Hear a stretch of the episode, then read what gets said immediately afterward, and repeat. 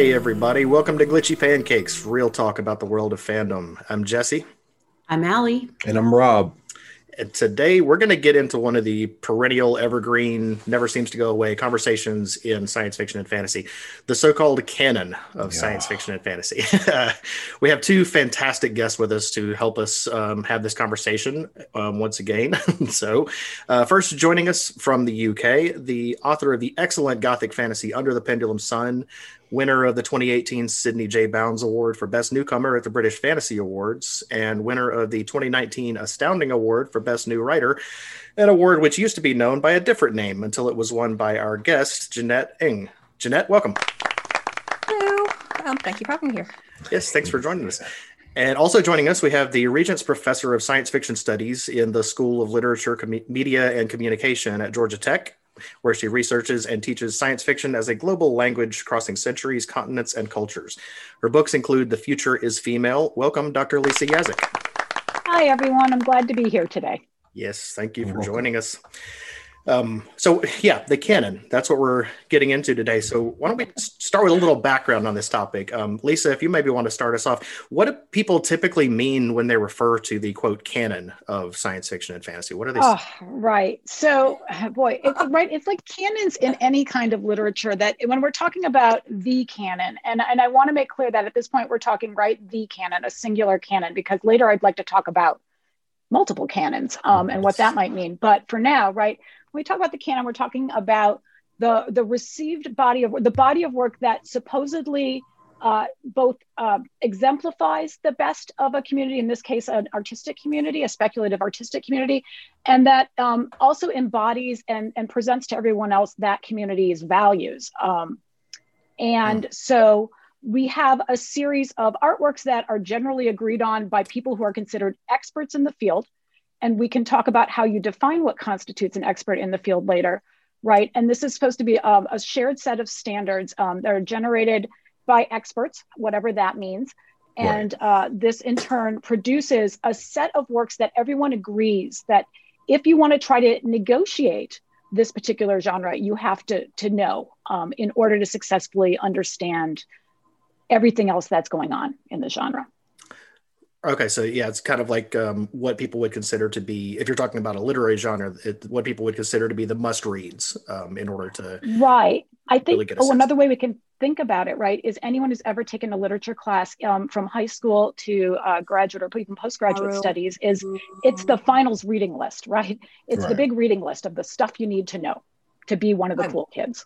I'm just gonna throw in here that I hate Harold Bloom with you know like all the passion of my. well, we were going right for the who, who, classic um, definition. Yeah, yeah, yeah. I will um contextually he he um he wrote the book called literally the Western canon, um and I think uh I like the the kind of the bit about the canon that kind of really gets in my craw is, is the idea that it's not just embodying the values of, of, a, of a given group or culture, um, that it's also meant to be there to perpetuate and evangelize those values. Yes, right, 100%. So right. You're, you're yep. meant to teach them to especially when it comes to kind of like outside of sff um, that you, you have to teach them to children so that they right. can um in like you know internalize the values of your great civilization like oh, right. right well it's and, problematic and right it's a very it's, limiting right. framework right well it, it's a very limiting framework to understand even the works in that that i like so you know if you mm-hmm. read say beowulf as a rah rah support the troops narrative it's just boring yeah. like it, I, I, don't even want to say whether it's a cor- the, the correct reading because i don't you know I, I don't really go for that way of reading tech, like reading books. That's that's not. But but it, it's just a very boring way to approach a story. To go, what is the moral of this story that I must now go forth and embody in my life? right. Yeah, no, there's there's a, a ton to a ton to unpack with this, especially when it comes to the uh, like how the supposed canon um, represents and propagates uh, values in particular. But I guess before, uh, I, th- I, think probably most of us have some objection to that being the case. But uh, right. before we before we get into that, I think it, it probably bears exploring. Is there some value? Um, are, are there pros to having something like this? Like, is there an actual benefit to having something that's considered to be the canon, specifically as it relates to science fiction and fantasy, just so as not to completely dismiss the idea out of hand? Do you see any good sides to it? So I'd like to I can talk about historically why I think science fiction got itself so invested in a canon, if if that helps at all. Oh, sure. Um, yeah. and, and I think that, you know, this is a, a possible pro is that it does create a community and an in group of, and, and sometimes that's necessary. Um, right. And so, for instance, at the beginning of science fiction as a modern commercial genre, and I'm talking about necessity within the idea that people were going to create a modern commercial genre. I'm not talking about anything else right here. Right. right? That Gernsback really consciously, when he published the first specialist science fiction magazine, Amazing Stories, in the 1920s, he set out to build a canon because he was trying to capture an audience. And he thought if he could come up with some sort of shared stories that everyone could enjoy, right, that that would help create that community. And he's very deliberate and very honest about what he's doing. And, you know, I kind of want to give him a tiny bit points for being really clear that he's building um, a community that sometimes he pretends is an aesthetic community, but he's often very honest as a commercial community as well. Um, and I think that that's sort of interesting. So uh, I would say that the people who created those canons um, saw value in it, often economic as well as cultural. I- and maybe that's still true.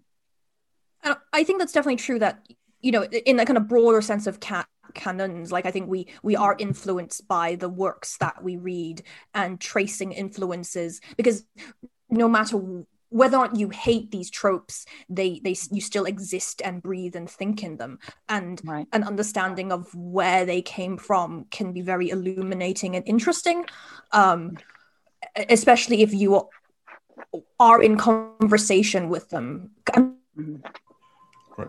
Well, people your work in that context Right. Well, isn't it a, Um, a, bit, of an issue sometimes when you have uh, uh, uh, canons where there are characters who uh, may look like you, or they they're described as you, or described to look like you, or you know maybe uh, in that way, and and they're not treated properly. They don't talk properly. They don't have any of the kind of of, of things that you see yourself having. It it, it kind of takes away from that whole, I guess, commercial side of it because I don't want to give my money to those situations where they have characters in them that aren't like me, and it kind of alienates me from that community.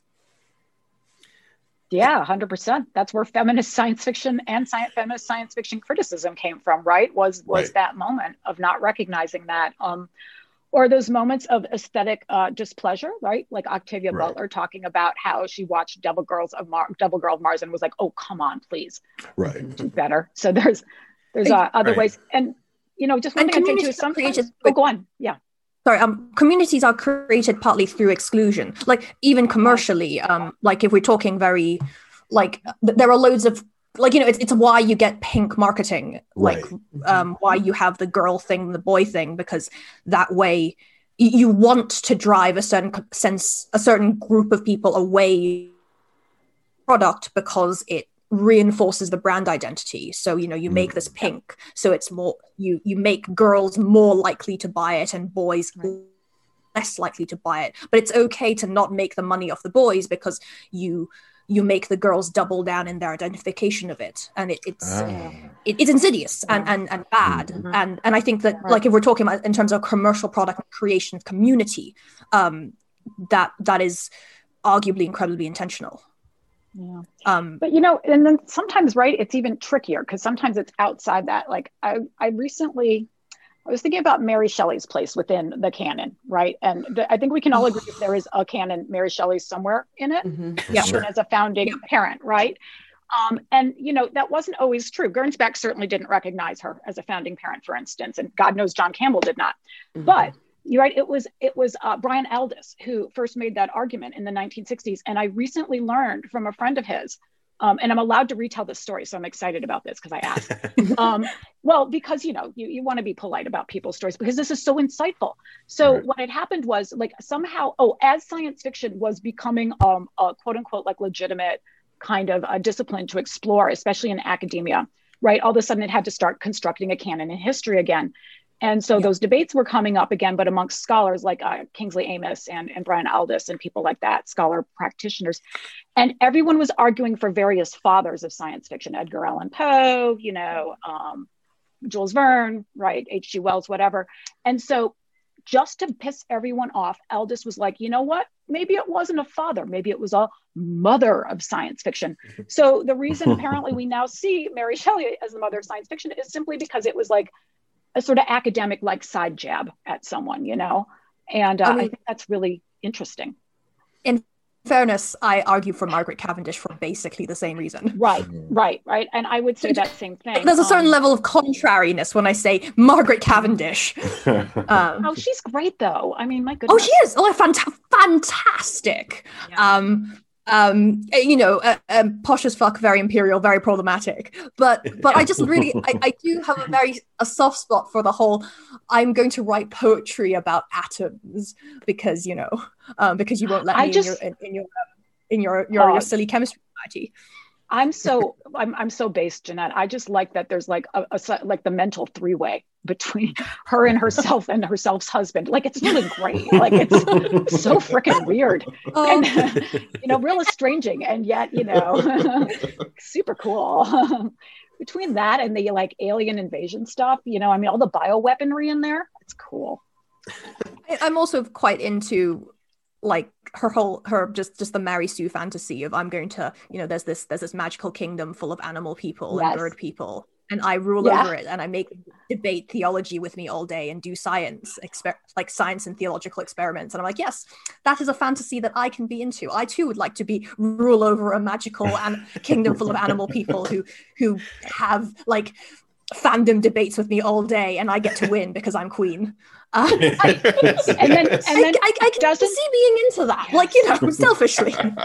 and then, right? Doesn't she like? She decides her philosophers are losers because, like, they can't really acknowledge and write about her brilliance. So that's why she goes back to Earth to find Margaret Cavendish because she knows only another woman who's exactly like her will understand her yes. brilliance. yes. oh, like it's the best. I mean, and you're right. This should be the founding story of science fiction because it's so much more interesting than like mopey Victor Frankenstein, right? I mean, there's joy. I love the joy of it. You know what I mean? I don't want science fiction to be founded on a depressing story about like people killing each other mm-hmm. and denying each other joy. Yuck.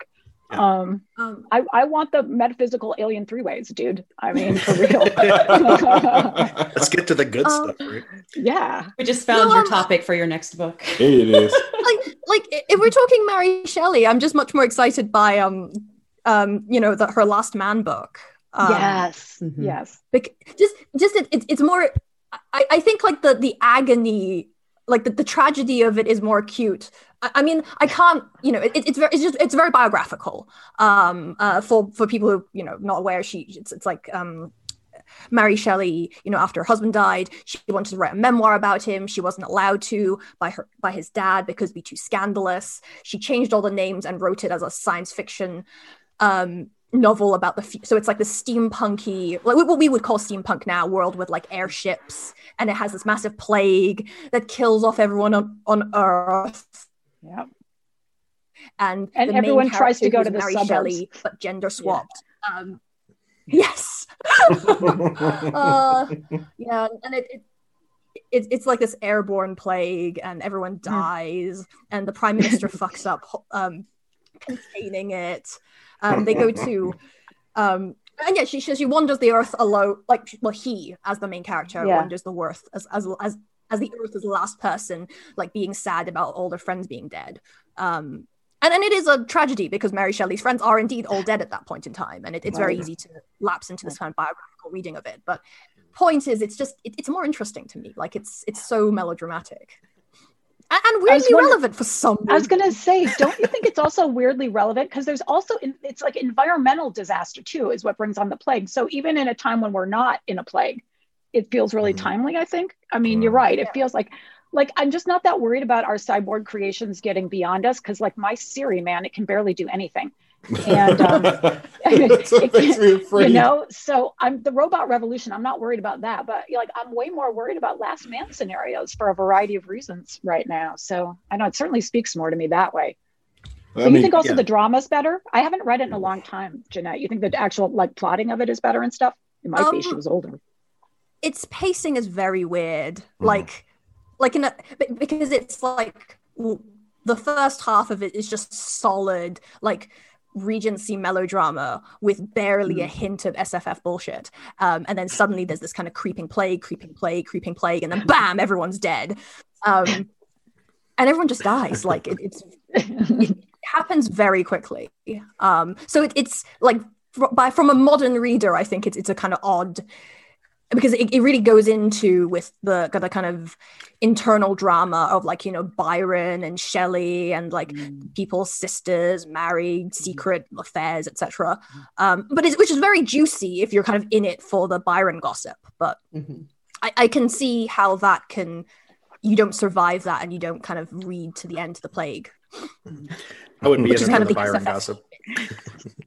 That's a whole different podcast. That's a whole different podcast right there. I'm man. definitely in that. I'm going to go Oh, and, and boy. read that just for. Uh, yeah, sorry are we talking about you the canon again You said the. You said the well, and Oh, speaking this is of, good. uh, We're disrupting it, right? It's like There read you the go. canonical Right, there you go. person, but but don't read her canonical work. Read the weird one. Read read the the weird Really, stuff, right? yeah. Well, and that's one of the like canons, right? Multiple canons, weird, freaky, like rhizomatic canons. personal canons. Yeah, like Yeah, I think in, maybe. in sort of we want to talk. We, we kind of I think in in the kind of we there's a desire to kind of tear down um and kind of say oh yeah you know, d- dismiss kind of old works very often and say oh no I don't need to read the canon which is fine um, because you don't have to read old works um, but I think uh, very often when we kind of talk about the canon in that context um, we often end up overlooking um, because we, we end up having to rhetorically simplify the canon in order to create almost this the straw man to say, oh yes, it's ter- everything written in the past is terrible and stupid, Right. um, to make that point, and then we, we you lose sight of some of the more interesting works, um, which aren't technically part of the canon, um, in the sense that you know people don't talk about Mary Shelley's other work that isn't Right. Frankenstein. We don't really talk about like the other potential foremothers of science fiction. Um, and and like even if you say what want to talk about like i don't know um campbell like to me his contributions are most interesting when we talk about his editorials because that's where his politics and his kind of his intentions for the genre are most naked. And in some ways i find his legacy is less in the specific stories that he selected and more in Mhm. his selection criteria Um, yeah, the way we talk Yeah. about genre today is very shaped by his intentions like yes, um, hard and soft science fiction is sh- like e- even though Mhm. you can make a very good argument for why hard and soft science fiction are concepts which aren't really relevant to what gets published right now Mhm. people still use them as terms we still talk Yeah. about science fiction as being a genre of what if and that too as far as i'm aware comes from like the way campbell shot for stories that he he he would Mm. tell people to Mm. write what if stories Mm. um and and kind of and that kind of lingers in in how we discuss oh this is a genre of what Mm. if um, Right. and, and that i'm not saying we aren't but it's it's a way of thinking of genre that is arguably very limiting if Mm-hmm. like there are a lot of stories that don't quite fit into that paradigm No. um Yeah. or at least don't sound Yeah. interesting in that paradigm right, yeah. No, we get that from Um, um Gernsback too. If you even go back right a few more decades, because he was always like, you have to write 50 years hence. So it was always the 50 years hence, Mm. 500 years hence story. Then Right. it creates a temporality and a sense of linear progress um, that may or may not, you know, do us a lot of good in science fiction storytelling. Right. Yeah, and I, I wanted to um, touch on a point you made uh, earlier, Lisa, about um, the Gernsback in particular, uh, creating, you know, wanting to create a sort of set of shared stories so that, Right. um, you know, in order to create the community. And I was thinking about how that, uh, the the eventual result of doing that and what it evolves into, Right. because that community absolutely has been created. It's massive now, in Right. fact. Um, Mm. Yeah. and so what happens when that that it that's no longer a requirement It- this doesn't need to happen in order to create a um a community right. it ends up it seems creating a Mhm. sort of gatekeeping and and, and people Oh, want yeah. they create they want to com- Right. create a community within the community for Right. the quote true Yeah, well- fans you know Sure. Yes. Right. All of this. Um, and then on the other hand, or the third hand, or the thirteenth hand, or whichever one we're on, right? Like you, not everyone does know the community, right? Every semester, I teach at least thirty-five and sometimes seventy students who, who at least two thirds of them don't know the community. And I'm not saying you have to learn the canon, but they're there to learn something about what is science fiction. And at some point, you have to pick a t- group of texts that are going to represent your version of it. Um, Right. And that's scary, right? Right. And um, it's interesting because Jeanette was talking about Campbell building that canon. I try to spend a lot of time talking about that as a, a pivotal moment that we do and don't have to acknowledge. Do you know what I mean? But Mhm. ah, it's tricky. Like you got to somehow teach around it. So, Other Campbell, But- um, uh, Joseph also kind of did also did some interesting things Huh? too. Um, yes, it is Joseph. Um, Hmm. um, Hero of a Thousand Faces. Um, yeah, yeah. and and its its alleged impact on Star Wars and Right. consequently its alleged impact on all storytelling is um Mhm. I don't know if I call it Oh, canon be- because in in the sense I'd sense call it a canon at this point. I'd call it like a Hollywood canon, don't you think? Like Hollywood Yeah, really yeah, loves like- that story. Yeah. yeah like I I- I think it's I, I just I have a weird discomfort around that word, but it's definitely a thing of like, oh yes, you know, if you want to understand what the fuck we're doing with storytelling these days and what something to hate on, here here here is a book of oh Well, where where do we go? What what what? women can't go on journeys, guys. Right. Women How do we evolve from this? Uh, well, Oh, I have. I, I know a wonderful up and coming scholar who is actually reworking Joseph Campbell to account for women and non binary peoples. So her first leg of her work is talking about the shero's journey rather than the hero's journey, which sounds both dorky, but it's actually compelling and it completely is interesting. Um, and it doesn't explain everything, but it it it it does it gives you an interesting way to construct. I hate to use the word, but I want to do it. A feminist canon of science fiction uh, but one that is doing a very specific kind of feminist work against certain ideas like campbellian ideas of heroes. But right this is the other problem is it's not just like white dead white guys like john joseph Cam- or john campbell who made canons um, i you know this is part of what i've looked at too is that feminists make canons and right and i think we see people both building and tearing down like uh, afrofuturist for instance canons right now of, Mhm. sa- of fiction. Like there's a lot of canon building activity Um, put that out Lost. Transmissions. Uh, I, I mean, I'm, I'm biased to the book because I, I did contribute an essay to it, but uh, it, it's a it's a fantastic kind of um yes. uh, that is a good one kind of which talks about like so-called lost quote unquote canons of science Yeah. fiction, of basically kind of things that have especially non-literary written works things that have had a lot of influence in the world of science fiction that have inspired um, um, kind of have derivative works based on them and have influenced science fiction, but we don't necessarily talk about in the same breath as something like Campbell um, or even Mary Right. Shelley, um, because they're they're kind of well, you know, it's like music videos, um, fashion, architecture, right um, but but they are part of like writers are influenced by them, uh, and Yeah. like I know I'm influenced by a lot of things that aren't other writers like other Mhm. fictional like fiction writers and Mhm. and and that these things kind of build like if you're kind of looking for the inspirations and the, the the giants on whose shoulders you stand on. I think that's Mhm. um it, it's a very interesting work. Um Um, um and, and we're getting some acknowledgement of like non um like dirty computer being um uh, nominated for a hugo was notable for example. Yeah.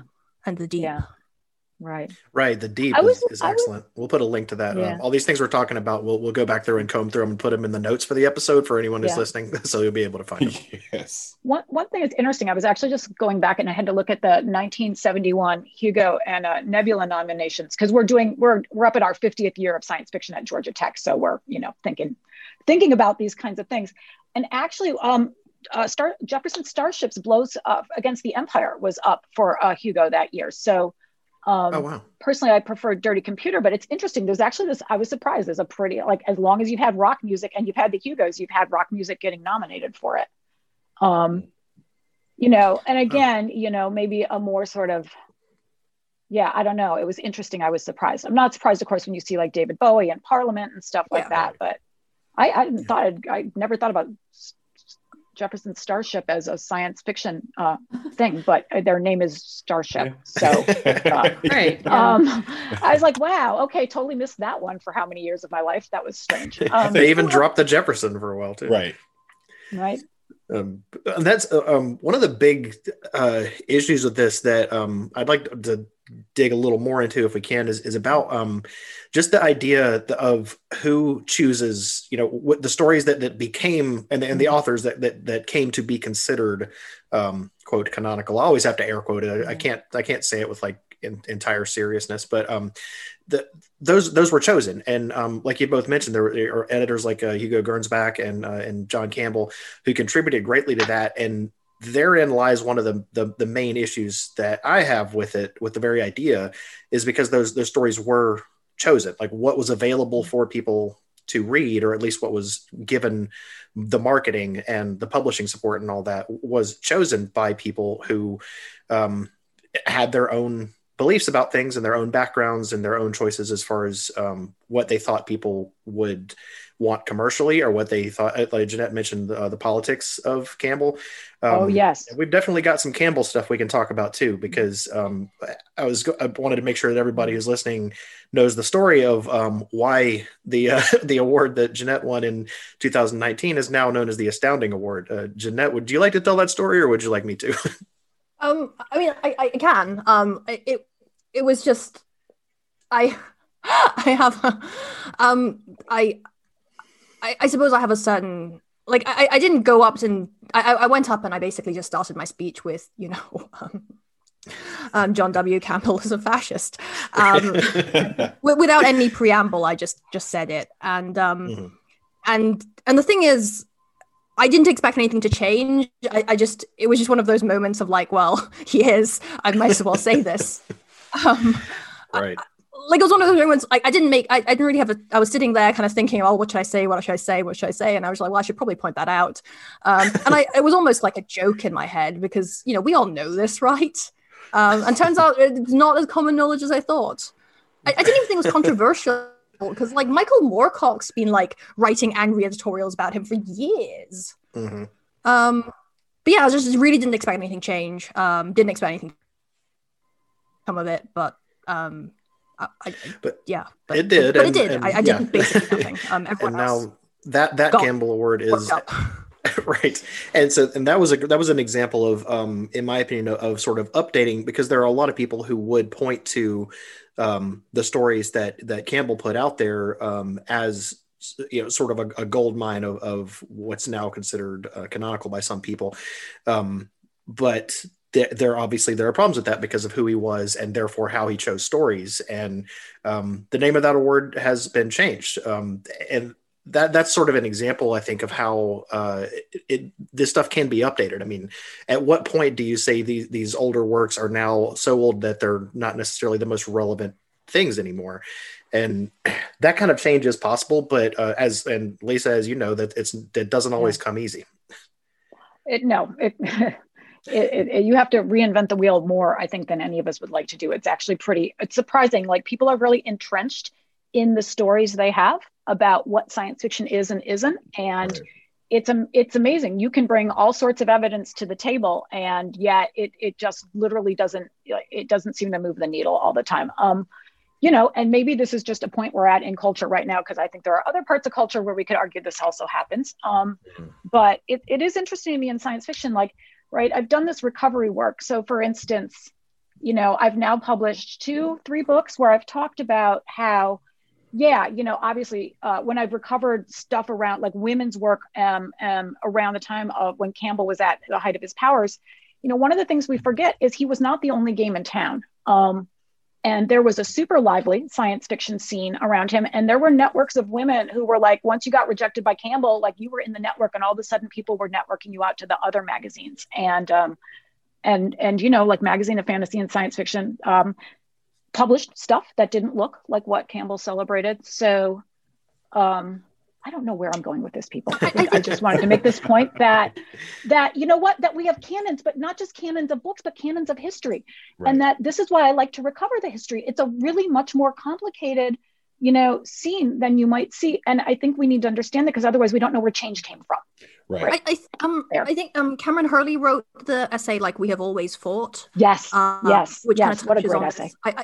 I, I mm-hmm. think we, we just we're very attached to the idea of being especially for like when it comes to kind of people with minority or marginalized identities that like red touch the idea of being the first and and it only like, and, it- and only the first matters it's like you know who's the second Yeah. um Right. um science fiction writer or like you know who's a woman it's like Right. well, we have mary shelley that's it um Yeah. feminist credentials proven we don't need to talk about any other ones and we Right. kind of I- think we kind of get a little stated in this idea of oh now like I, I feel like hear this every other year it's like now is the golden age of women publishing science fiction and it's like yes it It's is true.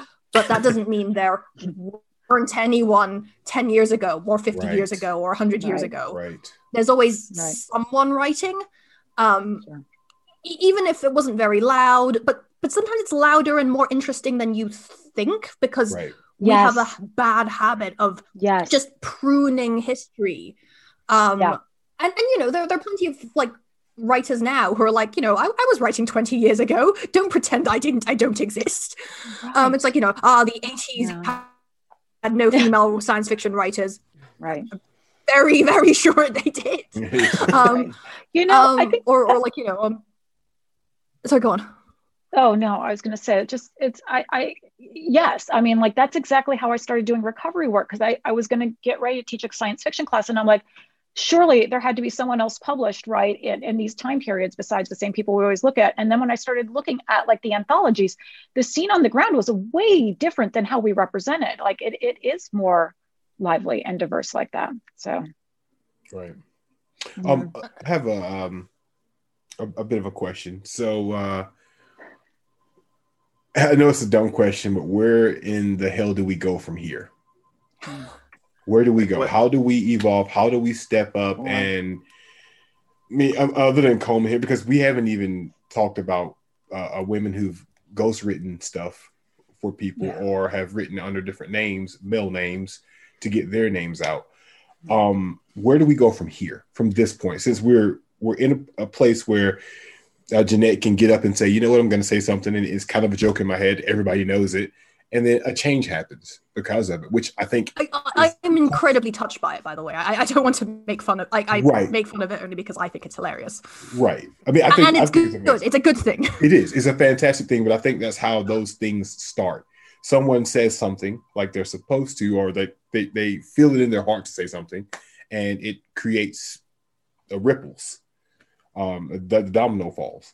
Uh, but where where exactly? What are the first steps of, of trying to rectify the situation in terms of canon and how to, to kind of get around it? Right, like how how is to fans in teach particular. beyond okay it, well teach beyond tokenism and create canons that don't rest on this kind of tokenism it doesn't have to be just one woman uh, a generation or you know one author of color right is Right. is and you don't always have to teach um, the obvious choices either i don't know if any of you know the uh, mundane afrofuturist manifesto um, but it's really wonderful and what you you know and part of that that mandate is that as we increasingly teach and celebrate and read black authors could we please think beyond octavia butler and janelle Monáe for five seconds and Right. i love them both but point well taken right so Yeah. Mhm. you, you gotta a- teach teach beyond Right. I was going to mention that that brought to mind um, one of our um, guests on here. She's been on a couple of episodes, uh, Sheree Renée Thomas, who's uh, also Yeah. now the, the new editor at the magazine of fantasy and science fiction, um, Right. which is really looking forward to that. But she edited um, a- the series of anthologies, the Dark Matter anthologies. Um, the first one being Dark Matter: A Century of Speculative Fiction from the African Diaspora. Um, a lot of really good resources in there. So I just wanted to plug that one real quick because that's something you know that's that's 30 authors. It definitely goes far beyond Octavia Butler. Great as she is. Yeah, but at the same time, it's old enough now that it is part of the Afrofuturist canon and part of like what Martine Syms was taking on, you know, in 2013. And I think that's cool. That's not a bad thing, right? We Hmm. want to be able to have these debates. Like we want to have so many great authors out there. We have to argue about who counts and who do we teach and who do we read and celebrate. Right. Flood the market Right. with awesomeness. There you. See Um, that I- that I like. That's that's, that's short and to the point. That's what we need to do is flood the market. I, I think I'm always But- kind of vigilant. So go on. no, go on. I, I just meant like I, am very vigilant at conventions and things. When I overhear someone going like, "Oh yes, I'm a new, I'm, I'm new to the genre. What would you recommend?" And I don't know if someone says Snow Crash, you kind of I, I, need to like charge into the conversation. go right. There are other books. See, love that market, um, Jeanette. Yes, yes, absolutely. Um, Multiply I, am stuff. Not, I, have not read Snow Crash. I'm sure it's great. It's just it's actually it's actually pretty good. I got it. It is pretty I, good. Yeah. So, there there is just this certain like I just hear it, it in the voice of new fans occasionally when they show up and they're like, you know, they're they're given a reading list and, and you're just like, can can we not can we not do this? Sure, really no. And Snow Crash is always especially when it's like a sure. young black fan or something, and you're like, yeah. oh, you've just like recommended them like this giant list of white writers, half of whom are dead. Are you sure yeah. you want to do this? yeah. Um, I am sometimes you have to match a black fan to a black writer, but it's just right. at some point. Um, right, but don't only um, bring up uh, Heinlein and, and Asimov and, and Frank Herbert and stop there. I, I think that's um i was kind of thinking about like how we compare ca- like compare and construct canons sometimes mm-hmm. how especially certain white writers uh, uh, especially the older deader ones um, they end up being these kind of cultural touchstones who we compare something to and, and we mm. kind of end up with a situation where you're more you, you know he, here's a here's an author of color um, you will compare their work uh, to i don't know Dune or like tolkien mm. but you're not going to do it the other way around right if you see what I mean. Like you're gonna hmm. say, oh yes, this, um, you know, you're gonna compare, um, um, you know, you're gonna say, oh, you know, this person is writing like the Afrofuturist Game of Thrones or something, but you're not gonna comp something, um, and, and, partly that's kind of the, the the the perceived age and prestige value, but it's kind of this weird thing where every time you compare something to Game of Thrones or whatever, it, it gains that or um, Black Mirror maybe like you it gains right. that cultural touchstone level right. of like this is shorthand for this thing. This is like the founding work you compare things to. Right. Um and that is a that is a privilege that we reserve almost solely to works by like that are kind of western fantasy like western sffe kind of like because they're perceived to be generic. They're, they're right. perceived to have right. no like the whiteness of them is seen right. as bland rather than mm-hmm. as having a act- or default imprint. Yeah. Like a yeah, default. Right. Yeah, sorry, that's what I'm looking for. And and and so you kind of like, you know, you might come um and, and I think that's the way we talk about and compare. Um, I'm not saying that you should compare every new writer to the and call them the new NK. Right. Um, at some point, we need to because I, I, can I can definitely see why people have a discomfort of comparing a white writer or or, or a Capisi writer of a different um, you know subculture or group to to to someone who like to work it isn't um, right. because you can make it seem like oh well you know, these two things are nothing alike. What are you talking about? This book is set in feudal japan. That book is set in feudal china. What are you talking right. about? Exactly. Um, so i get it. Yeah. Right. but but it's also yeah so it's complicated. I, it, it, it's super complicated. And if I've, I've been thinking about this because I've been trying as a cultural historian to imagine what, how do you tell these histories without putting the same people as usual at the center. And mm. so uh, one of the things I've tried to do recently is um, sort of is uh, I'm, I'm retelling the history of American science fiction and, and, and started either starting it with Poe or with Mary Shelley and her influence on people like Poe. I've started it instead with Phillis Wheatley, the oh, African American oh, poet. Yes. Yeah. And once you do that, you get these really interesting effects that, first of all, I found I had to redefine what constituted science fiction. And that was freaking brilliant. But it still worked. Like I could still make it work. But I realized all these things we're talking about, like if you shift that locus and if you look at different local realities, it's like, so what was her reality as an enslaved Black American feminist? And it's really different than like right. either Mary Shelley or Edgar Allan Poe. And it leads her to a science fiction it actually leads her to afrofuturism she invents the star child and the mothership basically mm. um, but then all of a sudden science fiction looks different because all of a sudden it's like all of these slave owners like poe and hawthorne were obviously copying techniques that they basically learned from an enslaved black female poet and all of a sudden the dynamics wow. of science fiction look different and um, yeah Yeah, well, let's see if anyone publishes this. I'm working on it right now. We'll see what other people think, but I think it's there and it's crazy. yeah. Um, got to edit that out. It's- so it's really changing. It's hard to write though because it's like every step of the way, I don't know where I go next. It's like the histories fall, oh, they fall into this very different order.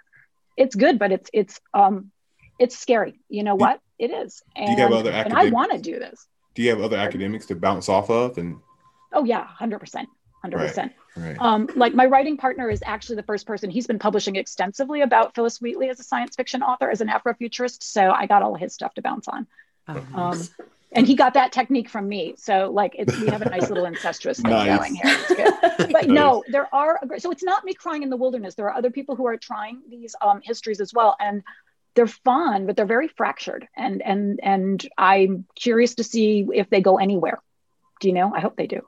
I hope you do as well. I hope so too. I'm, I find Phillis Wheatley, Wheatley particularly fascinating. I, I teach her to my She's the uh, bomb. to my high schoolers, um, and actually did that. I, I got permission from the school administration to specifically not teach, in particular, Poe and Hawthorne that I was supposed to teach. Nice. Oh, that's brilliant. That's brilliant. She's but I much have more no- interesting. Oh, well, absolutely, and I, I really want to read what you're gonna what you're gonna write about that about her as a science fiction author, and especially you know one of the progenitors of, of Afrofuturism. I actually already gave a public lecture on it, and I can um, once that's posted and made available, I can share that with you, and then you can share it with other people here um, if people just want to go check it out and hear the sort of do. audio first draft of it because I'm looking for feedback. I'll, I'm happy to take it. This is like weird ideas. Everyone, come help me build this weird history. Yes. I, I, I love it. No, happy to help. well, you know, where does it work? Where doesn't it work? Um, what histories do and don't want to be spoken? Sometimes histories don't want to be found, um, and there's that to deal with as well. So. Right. which is sort of where so the the entire thing that i'm sort of gathering from this is that pretty much canon has only existed because of who, well it exists in a way that is defined only by a certain subset of people right and we're trying to redefine canon on uh, both the personal and hopefully societal level to to bring more attention to all the different things that are out there um is it also generational Yes. yeah Mm. Mm. so It's so it's going to change and evolve constantly like I, I think um uh, uh Don uh DongWon who um who said like the agent who said that like he thinks m- most of this coming generation of SF writers their primary influence is going to be anime. Yes. Um, Mm. yeah Um, that, like if you want to understand them, you just have to watch anime. That's that's, that's Right. where it's going. Where it's all And coming there's from. there are Um, some authors writing in, that are right now that you can clearly see the influence. Alex White, um, V. E. Schwab. Yeah. Yeah. Yeah. Um, also, um, K. Arsenault Rivera um, is is very anime um, in an excellent way. Um, and, and and like that's and and I think that that's that that is a generational thing in a way because you you if you're a kid at a certain time, that's that's how you catch it on TV. Um, but Well, it makes sense. People have recently right done like sort of video game oriented science fiction narratives. You see that Yes. certainly all over Hollywood, but even in writing, like Ready Player One being the obvious one, but there are other other ones. oh, Ready Ready Player One's so weird. It is. I, I just don't understand the mind that writes it. Like, Yeah. Like Talk I, about ju- a movie about cannons. Talk about a movie Oh, about cannons. you go. though. Yeah, like, Yeah. I, I don't. I, I know this sounds really weird, but like I just, I, I just don't understand the, you know, I, you know, he, the character, wa- I don't know, walks like sits in um, a spaceship and drives a spaceship, and he and the the, the narrative voice is like, I felt like Luke Skywalker piloting an X-wing, and Ender in blah piloting a blah, and like he just lists off a bunch of random famous SFF characters in spaceships. But that's the thing. That's literally the only thing these characters have in common. It's not like a commentary on this character's emotional or mental state in their personal character arc. It's just Well, I am in a spaceship. These characters are also in spaceships. The end. It's Well, no, they're mostly white. It. They're they're mostly all white cisgender Oh, yeah. dudes. I mean, Yeah. you know, they got a lot in common, man. Because like every one of them, they're all the same, right?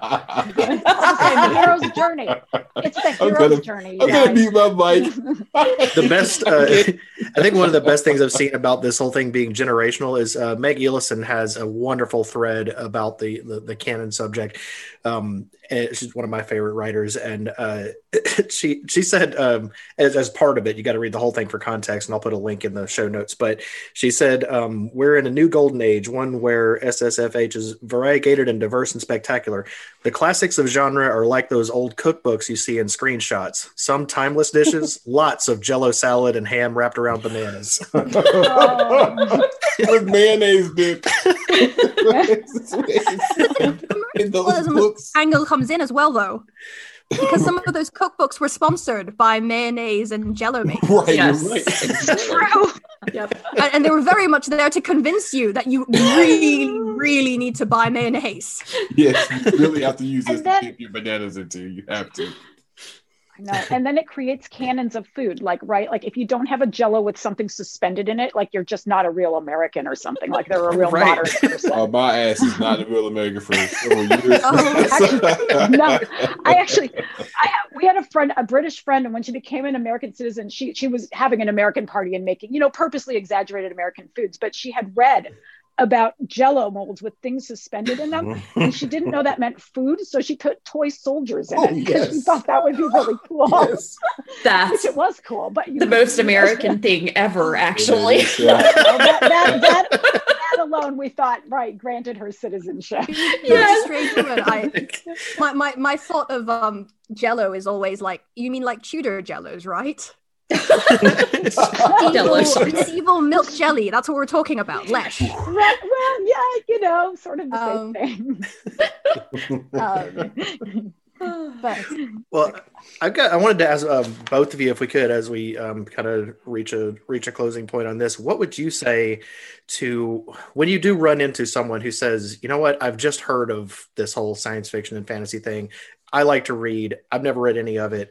Where should I start?" What? Ooh. Um, not even necessarily specific works, although that's fine if you have those. But what what would you each say to someone as far as where to look or how to look? A good question. no, I want to think about that one for a minute. Um, so I actually do have a book I recommend everyone to start with. This is this is crazy. So first of all, I I think I start with print. I'm a I'm a print oriented scholar. I'm I, I will eventually start recommending you know films and games and all that good stuff. But I start with print. I admit it. I'm a total print snob, and really I'm going to argue science fiction began in print. So okay. that's all Okay. um, and uh, for a variety of reasons. Um, and I think even today, it's it's quicker, cheaper, and more out of control. Print science fiction, you can do it really fast and disseminate it broadly.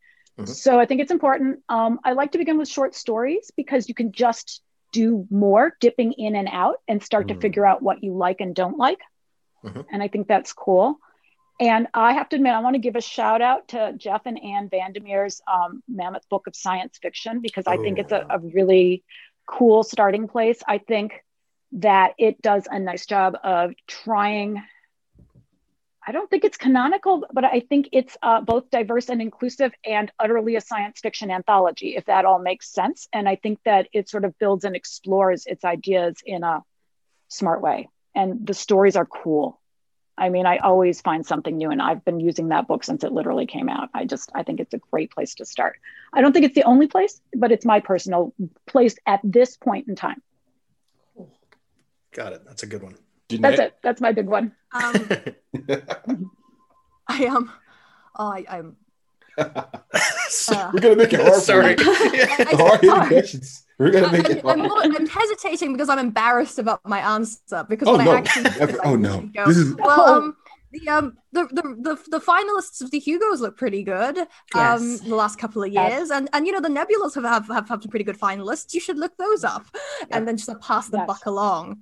Um um and obviously Yeah, and then im- you can- imperfect lists but but they but they have been But they you- have also been very in the sense that not everyone can be on them um but but they're I, I feel like they're not terrible starting places and and Yeah. and the and they do tend to be relatively forward looking these days um Mhm. um so that's Yeah. their worst places to start. Um, lo- I mean, better than walking into a, a bookshop and just looking at SFF, the the, the bookshelf, That's a very which good can point. be a little bit like have a giant bookshelf of Pratchett and then have some more illustrated editions of Tolkien. You know, um, Mhm. so I, I I try to warn, like I, I end up being like, oh, this is where you shouldn't go. Like I, I would say, like don't Mhm. don't don't start. Like like I love bookshops. Right. Um, um, I'd agree like about those awards lists. They do those those finalist lists, especially the last uh, handful of years, have been quite strong. Good stuff. Yeah. Um, They're yeah. Oh, you know, I agree. And I like those lists too. And of course, because I'm on a couple of awards, I always am like, well, read what we put on our list, right? Right. So, because there you go, you can create canons that way.